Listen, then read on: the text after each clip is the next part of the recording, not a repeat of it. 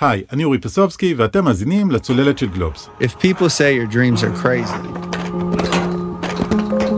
if they laugh at what you think you can do, לפרסומת הזאת של נייקי משנת 2018 יש מסר לא מפתיע במיוחד. תנסו להגשים את החלומות שלכם, וגם אם לא מאמינים בכם, אל תוותרו. נשמעת כמו פרסומת קלאסית של מותג ספורט, לא? אבל מי שמקריא את המסר הזה הוא קולין קפרניק, שחקן הפוטבול שהמחאה שלו על אפליה נגד שחורים עלתה לו בקריירה. וזה כבר צעד פחות שגרתי לחברת ענק כמו נייקי. ולפעמים צעדים כאלה יכולים להיגמר לא טוב. קוראים לזה אקטיביזם ניהולי. ובשנים האחרונות אנחנו רואים יותר ויותר חברות נוקטות עמדה גם בסוגיות נפיצות של פוליטיקה, כולל בשבועיים האחרונים גם פה בארץ. ומי שחוקר מקרוב את התופעה הזאת הוא פרופסור אמיר גרינשטיין. מרצה שיווק, בעיקר בסוגיות חברתיות וגם ליזמות באוניברסיטת נורת איסטרן בבוסטון. והכי חשוב, אמיר גרינשטיין גם כותב טור שבועי במוסף G של גלובס, יחד עם בת זוגו, יאנה שכטרמן. אז למה דווקא סלקום חטפה כזה backlash בעקבות מחאת הדו-קיום שעליה הכריזה? האם הצעד הזה יזיק לה או דווקא יעזור לה בטווח הארוך? מאיפה בכלל מגיע כל הטרנד הזה של אקטיביזם ניהולי? והאם באמת יש פה דאגה למשהו מעבר לשורת הרווח? נדבר על כל אלה ועוד. אבל אנחנו מתחילים ב-2018 בקמפיין של נייקי וקולין קפרניק. believe in something, even if it means sacrificing everything.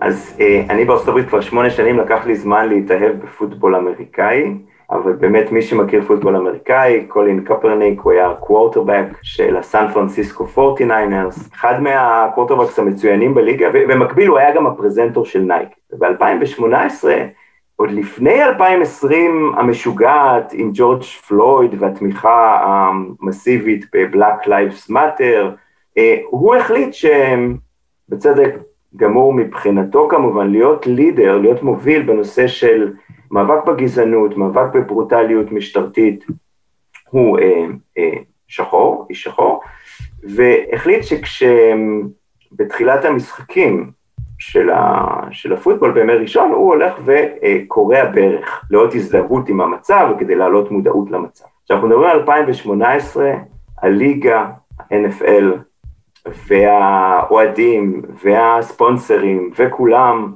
נורא התרעמו מבחינת קבוצה מאוד גדולה באוכלוסייה האמריקאית. לקרוע ברך באמצע ההמנון זה לא פטריוטי, זה לא אמריקאי. אה, כעס גדול, ובאמת באיזשהו שלב הליגה העיפה אותו, והקבוצה שלו העיפה אותו, והוא לא מצא תפקיד אחר כשחקן פוטבול לאחר מכן. אבל זה מוביל אותנו לדילמה של נייקי. הוא פרזנטור שלה, ונייקי עומדת בנקודת זמן שבה כולנו מכירים את הקמפיין המפורסם Just Do It, 25 שנה לקמפיין המפורסם, והיא מחפשת סיפור גדול, היא מחפשת את הפרזנטור שיקח את, ה, את הסיפור, את הקמפיין המיוחד של 25 שנה ל-Just Do It, והם מתלבטים, והם אומרים, אוקיי, אנחנו דווקא ניקח את קפרניק. דווקא ניקח את קפרניק בגלל העשייה החברתית שלו, המנהיגות החברתית שלו, בגלל שהוא מעורר פה איזושהי, מדבר על, מעורר מחלוקת, מדבר על סוגיה מאוד מאוד אה, מורכבת, הוא יהיה הפנים של הקמפיין. והם יוצאים עם הקמפיין ביחד איתו, אנחנו מדברים על 2018, וכמובן יש בוקה ומבולקה. כל מי שחושב שזה נורא ואיום, זה שמישהו ככה מזלזל בהמנון האמריקאי, מוצא את עצמו שורף אה, בגדים של נייקי ונעליים של נייקי, ויוצא נגד החברה. כל מי שחושב שזה דבר אה, מוערך, כמובן תומך וכולי. מה שמעניין לראות אבל, שבמקרה של נייקי, ואפשר לנתח מה קרה שם, אהמ. זה שזה דווקא בטווח הארוך עבד מאוד מאוד מאוד טוב לטובת המותג. זאת אומרת, בכל האינדיקטורים שאתה יכול לחשוב עליהם, אה, מחיר מניה, מכירות, דיבור אה, חיובי ברשתות החברתיות, כל מה שהיה בטווח הקצר, כל הוויכוחים, כל ההתלהמות, נעלם ובטווח הארוך נייקי היה, נייקי והקמפיין שלה היו הדבר שעליו מדברים. אוקיי, אוקיי, אז למה בעצם זה הצליח? אז קרו פה כמה דברים. אם אתה זוכר, יש אמרה מאוד מפורסמת שאפשר להתחבר אליה פה, של מי שמבקר את הנושא של אקטיביזם ניהולי. שאלו את מייקל ג'ורדן גם בנושא של תמיכה בשחורים בארצות הברית בשנות ה-90, כשהוא היה בשיאו עם כל הנושא של מכירות האייר ג'ורדן. שאלו אותו למה הוא לא יוצא בקול למען המטרה החברתית הזאת. של שוויון ונגד אה, גזענות. והוא אמר את, ה, את המשפט האלמותי, הוא אמר, גם רפובליקאים קונים סניקרס. גם רפובליקאים קונים נעליים, תעזבו אותי, אמא שלכם, הסיפור הפוליטי, לא רוצה להיכנס לזה. כן. אבל למה אני מציג את זה? כי כשבנייקי נכנסו לסיפור הזה של הקמפיין עם קפרניק, אמ, ברור לי לחלוטין שהם עשו את זה לא כאיזה מין משהו אה, לא מחושב. היו להם מחקרי שווקים, הם בדקו איך יגיב קהל היעד שלהם, ומה שהם גילו, הם גילו שני דברים. קודם כל, הם גילו שרוב קהל היעד שלהם כנראה חושב שזה נכון, וישמח עם מהלך כזה. זה מתחבר אגב למחקרים אחרים שנעשו על למה מותגים נוקטים בגישה הזאת של אקטיביזם ניהולי, מסתבר שמשהו כמו, יש לי את הנתון הזה, משהו כמו קרוב ל-40 אחוז מקהל הצרכנים בעולם, חושב היום שמותגים צריכים לנקוט עמדה ברורה בנושאים פוליטיים או נושאים מעוררי מחלוקת. אז מה שנייקי גילו זה שבקרב קהל היעד שלהם, האחוז הזה אפילו יותר גבוה, משמעותית. וההיבט הנוסף הוא עד כמה המהלך הזה של אקטיביזם ניהולי תואם את הערכים של המותג.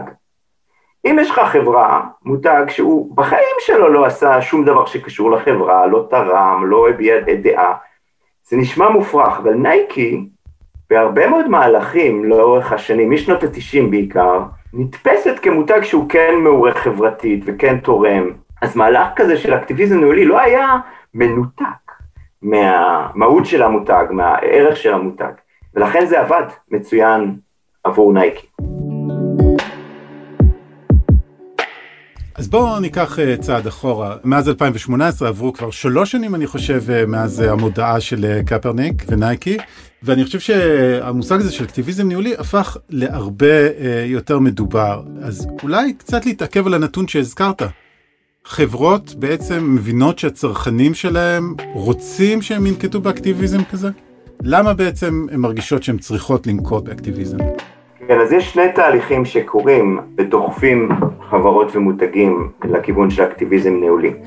אה, אחד זה באמת טרנדים אה, חיצוניים, יש לחץ ציבורי מאוד מאוד גדול מקרב צרכנים, יותר ויותר בקרב הדורות הצעירים. אני רואה את זה בקרב הסטודנטים שלי באוניברסיטה, הם אה, בוערים מהרצון לשנות את העולם ולייצר צדק חברתי ועולם יותר שוויוני וכולי, לטפל בסוגיות בוערות כמו איכות סביבה, אה, זכויות של גייז, הדברים בוערים בקרב הדור הצעיר, ו- וזה משפיע על ארגונים. יותר מזה, חלק מהחבר'ה הצעירים האלה, הם בסופו של דבר הולכים לעבוד בארגונים האלה. הארגונים האלה מתחרים על ה-top talent, על העובדים הכי מוכשרים. ואנחנו יודעים היום שהחבר'ה הצעירים האלה הולכים לעבוד בארגונים האלה, כשלנגד עיניהם נשאלת השאלה, האם הארגונים האלה, האם המותגים האלה עסוקים בסוגיות חברתיות ונוקטים עמדות פוליטיות. אז זה, זו סוגיה שארגונים מתחרים בעצם על, ה, לא רק על הלקוחות, גם על top talent, על עובדים מוכשרים, אז בהחלט יש פה אה, לחץ. והיבט נוסף, אנחנו רואים שאקטיביזם ניהולי הופך להיות בעצם כלי לבידול שיווקי. אם עד לפני כמה שנים כל הנושא של אחריות תאגידית הפך להיות זה שנותן איזשהו edge, איזשהו יתרון תחרותי למותגים, היום כבר כמעט כולם, לפחות בארצות הברית, כולם מעורבים חברתית ויש אחריות תאגידית מאוד מאוד מפותחת בהרבה מאוד מקומות, ומה שאנחנו רואים זה שפתאום חברות מחפשות את, הדרך החדשה להתבלט, אחת הנקודות שהן עובדות לטובת סלקום בסיפור הישראלי זה שהיא הייתה הראשונה שעשתה את זה בעת הזאת. אבל חכה, לפני שנגיע לסלקום, בוא נשאר עוד שנייה אחת בארצות הברית. דיברנו על קפרניק ב-2018, יש עוד דוגמאות למקרים של אה, אקטיביזם ניהולי? יש אה, הרבה דוגמאות, ואני אתן דוגמה שהיא אפילו יותר אה, מורכבת. שמענו לאחרונה על זה שבג'ורג'יה, כן. המושל הרפובליקאי מנסה להעביר סדרה, או והעביר בעצם סדרה של חוקים שיקשו יותר על מצביעים שחורים לצאת להצביע. אז שמענו כל מיני חברות, כולל קוקה קולה, כולל דלתא, שהם בעצם ההדקורטרס, המטה שלהם יושב באטלנטה שבג'ורג'יה. הכוונה לדלתא, חברת התעופה האמריקאית. הן מוציאות הצהרה נגד הסיפור הזה. דלתא, כדוגמה, משרתת את כל סוגי האוכלוסייה, ובא המושל הרפובליקאי ואומר להם, ככה, אתם יוצאים נגדי? בבקשה, הנה, אני הולך להפסיק לכם הטבת מס מאוד מאוד משמעותית שקיבלתם בזכות זה שהקמתם את המטה שלכם פה באטלנטה. כן. אז לא תמיד זה קל עבור המותגים האלה, ב-2018 היה מקרה נוסף עם דלתא, שבו היה טבח המוני בבית ספר בפלורידה, בפארקלנד. זה השלב הבא של האקטיביזם ניהולי. הם ביטלו הנחה לחברי ה-NRA, ה-National Rifle Association. לובי הנשק בארצות הברית. לובי הנשק בארצות הברית. ביטלו הנחה למי שקונה כרטיס בדלתא, שזה מהלך אה, משמעותי. ו... ושוב, הרפובליקאים בג'ורג'יה יצאו בצורה דרמטית נגד זה וביטלו להם גם איזושהי הטבת מס. אז זה לא תמיד קל, יש דוגמה נוספת מעניינת מהבחירות האחרונות. אני חושב שחלק מהתקופה של טראמפ יוביל לזה שיותר ארגונים החליטו שהם נוקטים עמדה, כן. גם מאינטרסים שלהם, זאת אומרת, אפל לדוגמה, שבדרך כלל לא מתבטאת בנושאים האלה, התבטאה נגד חוקי ההגירה שטראמפ קידם, כמובן זה פוגע בהם, יש פחות מתכנתים שהם יכולים להביא ממדינות אחרות.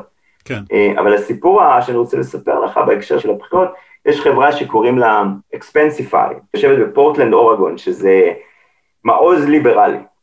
והחברה הזאת עם אה, עשרה מיליון יוזרים, עשרה מיליון יוזרים, המנכ"ל מוציא אימייל לפני הבחירות ואומר, חבר'ה, אני ממליץ לכם, או הוא אמר ככה, מי שלא יצביע לביידן פוגע בדמוקרטיה. אין יותר אקטיביזם פוליטי אה, ניהולי מהדבר הזה, כמובן שזה עשה המון המון המון רעש, אחת הביקורות הייתה, רגע, אבל כמובן שיש לך גם מצביעים רפובליקנים, איך אתה עושה כזה דבר? ביקורת אחרת הייתה, אבל רגע, יש לך משקיעים בחברה ובעלי מניות שאולי יש להם עמדות אחרות, איך אתה בוחר לקחת את זה לכיוון הזה? אבל אני חושב שזו הייתה תקופה של טראמפ, שזה הוציא כל כך הרבה אמוציות ורצון של חברות אה, אה, אה, לנקוט עמדה, ככה ש... זה לא מפתיע שהוא בחר אה, לנקוט עמדה כזאת דרסטית. אוקיי, okay, אז יש לנו דוגמאות, אה, אבל אתה יודע, בוא אני אבקש ממך לשים את כובע הפרופסור אה, המדען, ואתה יודע, יש מחקרים שאומרים אם זה טוב לחברות, רע לחברות, כי בכל זאת יש פה, אתה יודע, גם שיקולים עסקיים קרים. כמו שאומרים אצלנו, שאלה מצוינת, ויש לי מחקר על זה. יש סדרה של מחקרים, זה נושא חדש מאוד, המחקרים מתחילים להתרומם בתחום, והתשובות הן אה, נחלקות. יש אה, מחקר אחד שבדק מה צרכנים חושבים על הסיפור הזה, והם גילו שהם צרכנים שהתנגדו לנושא החברתי מאוד, זה מאוד עצבן אותם, והם החליטו שהם אה, יוצאים בחרם ומתנגדים למותג. לעומת הצרכנים ש... היו בעד הנושא החברתי, זה לא שינה אצלם כל כך. זה לא גרם להם לתמוך בחברה בצורה יוצאת דופן. בוא נחזור אחר כך לדבר עוד פעם על סלקום, אבל זה קצת מתקשר לזה שראית המון אנשים שאומרים, אנחנו נוטשים את סלקום וברשתות החברתיות ואנטי נורא גדול, לעומת זאת קבוצה יותר קטנה, שאנשים אמרו, לא, הנה הזדמנות דווקא להצטרף ולתמוך. ב... זאת אומרת, אז הכעס גדול יותר אצל מי שמתנגד. אז זה היה מחקר על צרכנים. מחקר אחר בדק על פני משהו כמו תשע שנים לדעתי, אה, חברות ציבוריות שנסחרות בבורסה בארצות הברית, איך זה משפיע התנהלות של המנכ"ל, אם המנכ"ל יוצא ובוחר עמדה פוליטית, איך זה משפיע על המניה, וזה הראה שבסך הכל המניה יורדת, או מושפעת באופן שלילי מהסיפור הזה. יש יותר מדי רעשים, יש יותר מדי אי ודאות ויותר מדי חשש שיהיו סגמנטים באוכלוסייה, בלקוחות, שלא יאהבו את זה. הדוגמה שלי, זה מחקר שעדיין לא התפרסם, אבל מחקר ש... בדרך להתפרסם שאני הייתי מעורב בו, ניסינו להבין האם מנהלי שיווק, שהרבה פעמים הם אחראים על התקשורת עם גורמים חיצוניים למותג, מה קורה כשהם מתבטאים בצורה פוליטית? או תומכים בטראמפ, או תומכים בצד השני, בדמוקרטים.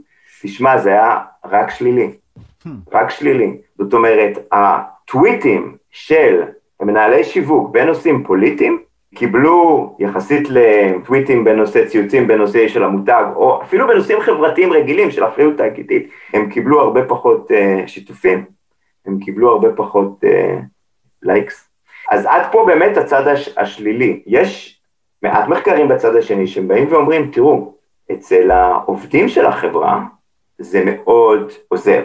כשהם רואים שהחברה נוקטת עמדה בנושא שהוא חברתי וחשוב, הם מרגישים חלק מהמותג, הם מרגישים הזדהות, כמובן אצל אה, עובדים שמרגישים יותר הזדהות עם המטרה החברתית זה יותר קל ויותר חזק.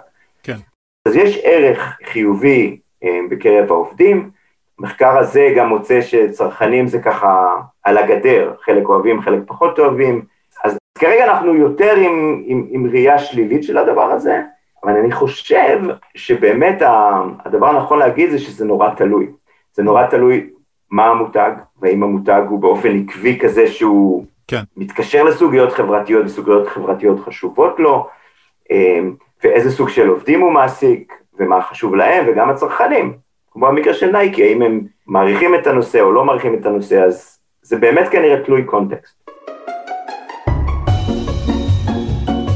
בואו ניקח את uh, כל הדיון הזה ונחבר אותו לסלקום. עכשיו אתה רואה את כל מה שהולך פה בישראל uh, מאמריקה, מה שאולי נותן לך במקרה הזה יתרון של ריחוק מסוים uh, ויכולת להשקיף עליו מבחוץ. סלקום מפרסמת איזושהי מודעה uh, שמדברת על דו-קיום, אחווה ואהבת חינם, לכאורה מילים uh, די ניטרליות, uh, אבל גם קריאה למחאה והעובדים שלה יוצאים לאיזו הפסקת עבודה של שעה. שיוצאת באותו יום אה, שבו אה, ועדת המעקב של ערביי ישראל קוראת לא לצאת לעבודה. זה ככה הרקע, איך אתה רואה את המהלך של סלקום? בפעם הראשונה שנתקלתי במדעה של סלקום, באמת לא ראיתי פה שום דבר מעורר מחלוקת. אה, ו- וזה קצת הפתיע אותי שזה ככה יצר כזאת, כן. כזה דיון ציבורי. כי דו-קיום זה באמת משהו יחסית, אה, יחסית ניטרלי, יחסית. כנראה הקושי הגדול היה בגלל הטיימינג של בעת, בעצם בעת מלחמה והחיבור לשביתה הרחבה יותר. אבל אם אנחנו מנסים לעלות למעלה טיפה, בדרך כלל כשאנחנו מדברים על אקטיביזם ניהולי אנחנו מצפים שה... אה, או סיפור שהמותג עומד מאחוריו, או שהמנכ"ל או המנכ"לית הם אלה שמובילים את זה.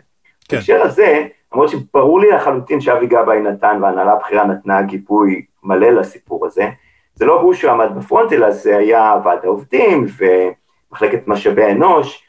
הם כנראה מראש ניסו טיפה להפחית מהערך של הסיפור, זה לא עזר להם, אבל, אבל זה לא היה המנכ"ל שבא והציג את הנושא הזה. זה נקודה אחת. נקודה שנייה, אני שאלתי את עצמי, כשראיתי את זה, אמרתי לעצמי, אולי המהלך הזה הוא בעצם מהלך מאוד יצירתי מבחינה שיווקית. יכול להיות שמה שסלקום עושה פה, היא זיהתה את הסיפור הזה של אקטיביזם ניהולי כמשהו שיכול לתת בידול. והנה, אנחנו הראשונים שעושים את זה, ואנחנו מנסים לעשות את זה בעדינות, המילים היו עדינות, זה לא המנכ"ל, אבל זה יכול לתת לנו איזשהו ערך מוסף שיווקי, וראה איזה פלא. יום וחצי אחר כך, מודעה אחרת עם הרבה מאוד מותגים אחרים, בנקים וחברות אחרות וחברות פיתוח, הראל יוצאת בקמפיין, ופתאום סלקום היא הראשונה, היא המובילה של הסיפור הזה. אז זו נקודה מאוד מעניינת. נקודה נוספת ששווה לציין, האם כמו במקרה של נייקי, הציבור מסתכל על סלקום ואומר וואו זאת חברה שהיא מחויבת לנושאים חברתיים, זה עומד בלב הקמפיינים הקודמים שלה, אנחנו יודעים שהיא תורמת לקהילה, ופה יש לי סימן שאלה, אני לא משוכנע, אני לא יודע, כן. יכול להיות ש, שכן, יכול להיות, אם, אם לא אז, אז באמת כל הקמפיין הזה עשוי להתאפס כלא אותנטי, מספיק. Mm. והמילה האחרונה לגבי העניין הזה, כי ראיתי ברשתות החברתיות, היו כאלה שאמרו, או, המחיר של המניה ירד, המחיר של המניה עלה, חברים, חשוב לזכור, טווח קצר לעומת טווח ארוך, במקרה של נייקי בטווח הקצר, המון בלאגן, המון רעש, בטווח הארוך, ברור שזה היה מהלך חכם, לא נותר לנו אלא לחכות ולראות האם בטווח הארוך הסיפור הזה... זהו, אנחנו לא יודעים, הרי אתה יודע, אה, פה בישראל אה, אולי קצת נרגע עכשיו שיש הפסקת אש, אבל כולם היו אחוזים, ב, אתה יודע, להט הקרב, בסערת רגשות, ובאמת זה היה נראה כמו סערת ענק אה, ביום-יומיים סביב המודעה הזאת, אבל אולי באמת כדאי לחכות ולראות מה קורה.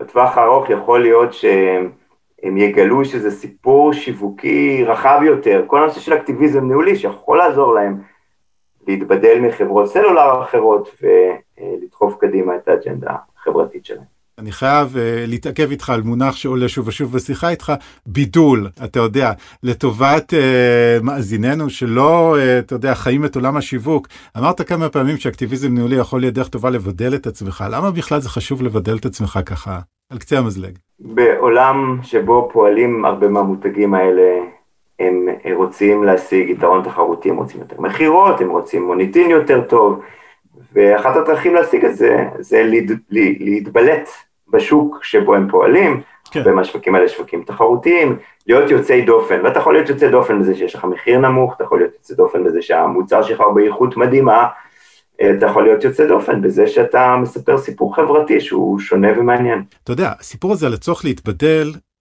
אני יכול להבין אותו אולי טיפה יותר טוב בארצות הברית. שוק ענקי עם מאות מיליוני צרכנים ואולי לא כל כך הרבה חברות כמו שהיינו מדמיינים, כי גם בארצות הברית מדברים על ריכוזיות, אבל בישראל, מדינה קטנה, מעט צרכנים, גם סך הכל מעט חברות שעובדות פה. כל הסיפור האמריקאי הזה של אקטיביזם ניהולי הוא בכלל מתאים לייבא אותו לישראל? אוי, שאלה מצוינת. אנחנו, אה, אני עוקב כבר כמה שנים אחרי הנושא הזה, וישראל היא באמת אה, שוק מאוד קשה לנהל בו אה, אג'נדה של אקטיביזם ניהולי. קודם כל כי המחיר, העונש על, על טעות של הנהלה, אם היא בחרה נושא שנתפס מאוד מאוד לא טוב, הוא מאוד גדול. השוק קטן, וכמו שאתה אומר, מספיק שאני לא מוצא חן בעיני חצי מה, מהציבור או רבע מהציבור, זה עלול להיות נזק כלכלי מאוד משמעותי, ובאמת לא רואים כמעט מותגים ישראלים שעושים את זה. אה, דוגמה לחברה שכן נתקלתי בה חזור ושנה שעושה את זה, היא נייס, ועם המנכ"ל הישראלי שלה. ונייס עושה את זה, אבל לדעתי, אפרופו ההערה שלך, בגלל שהיא פעילה בשוק הגלובלי, בגלל שהיא יושבת, המטה שלה יושב בארצות הברית, בגלל שהיא נסחרת בנסדק ובגלל שהמנכ"ל אה, אה, שלה כנראה עושה עבודה מאוד טובה ומרשה לעצמו אולי, אה, הוא מרגיש יותר נוח לרוץ קדימה עם הצהרות פוליטיות, אם אתה זוכר בהקשר הישראלי, היו הצהרות נגד האוכלוסייה החרדית, בהקשר של אל על ודברים מהסוג הזה. דיברנו uh, עד עכשיו uh, מהפרספקטיבה של התאגידים, האם נכון להם או לא נכון להם לנקוט בצעדים כאלה של אקטיביזם ניהולי, איך זה ישרת אותם מול העובדים, מול הלקוחות. אחת הטענות שראיתי לגבי כל הסיפור הזה הוא שמדובר פה במין משהו מחושב, אולי צבוע אפילו, במובן הזה שאתה יודע, יש פה מעין דרך מצד התאגידים לאותת שהם בסדר, שהם מתיישרים עם הערכים של הצעירים, או מתיישרים עם הערכים של הדמוקרטים, שהם עכשיו הכוח העולה, לפחות כרגע בארצות הברית, כשבמקביל ייתנו להם רק, אתה יודע, להמשיך אה, לרפד את אה, בעלי המניות שלהם. ראינו את המנכ"לים בארצות הברית לוקחים שכר עתק בשנת הקורונה. אז מדברים על אקטיביזם ניהולי, אבל ממשיכים בעסקים כרגיל. כן, זה ויכוח אה, אדיר ש, שקיים. אני מוצא את עצמי לפעמים, בכיתה שלי אני, אני מלמד קורס על, על שיווק וחברה. כן. ומצד אה, אחד יש סטודנטים שיושבים ואומרים לי, תקשיב, אתה פשוט תמים עם כל, ה, עם כל האחריות תאגידית ואקטיביזם ניהולי, לא מעניין את החבר'ה האלה שום דבר שם, את המנהלים רוצים להרוויח כסף.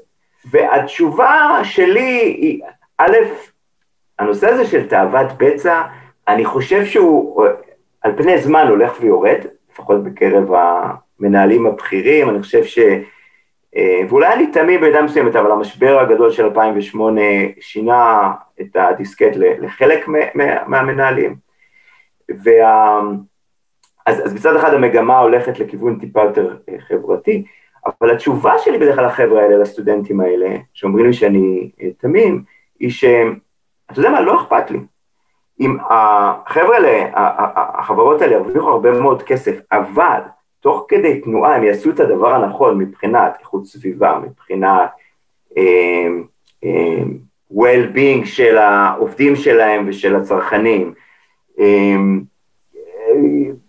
יטפלו או יעזרו לטפל בסוגיות מורכבות חברתיות בצורה ישירה או בצורה עקיפה, אז, אז בסדר, אז תרוויחו אה, לבריאות.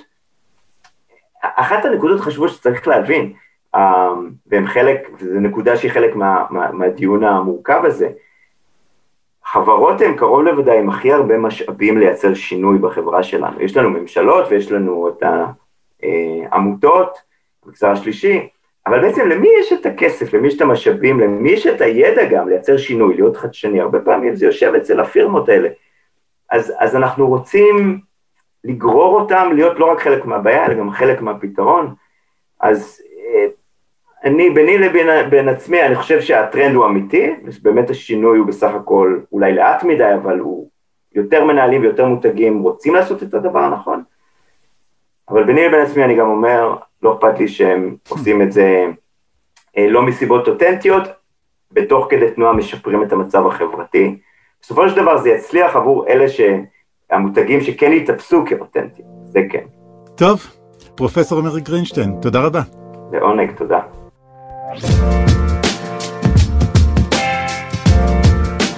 עד כאן עוד פרק של הצוללת. אתם יכולים למצוא אותנו באתר גלובס ובאפליקציות החביבות עליכן. נשמח אם תדרגו אותנו גבוה, ואם אהבתם את הפרק, אתם מוזמנים לשלוח אותו בוואטסאפ לחברה או חבר. ובהזדמנות הזאת רצינו לאחל בהצלחה לרון טוביה, עורך הפודקאסטים של גלובס, שעוזב אותנו, ויוצא לדרך חדשה בשדות ה-podcasting, אחרי 107 פרקים של הצוללת, באולפן גלובס, בדרכים, בסגר, וזה בלי להזכיר את שלל הפודקאסטים האחרים של גלובס. היה תענוג רון, נתגעגע, ושיהיה המון המון בהצלחה. את הפרק ערכו רון טוביה וניר לייסט, אני אורי פסובסקי, ביי!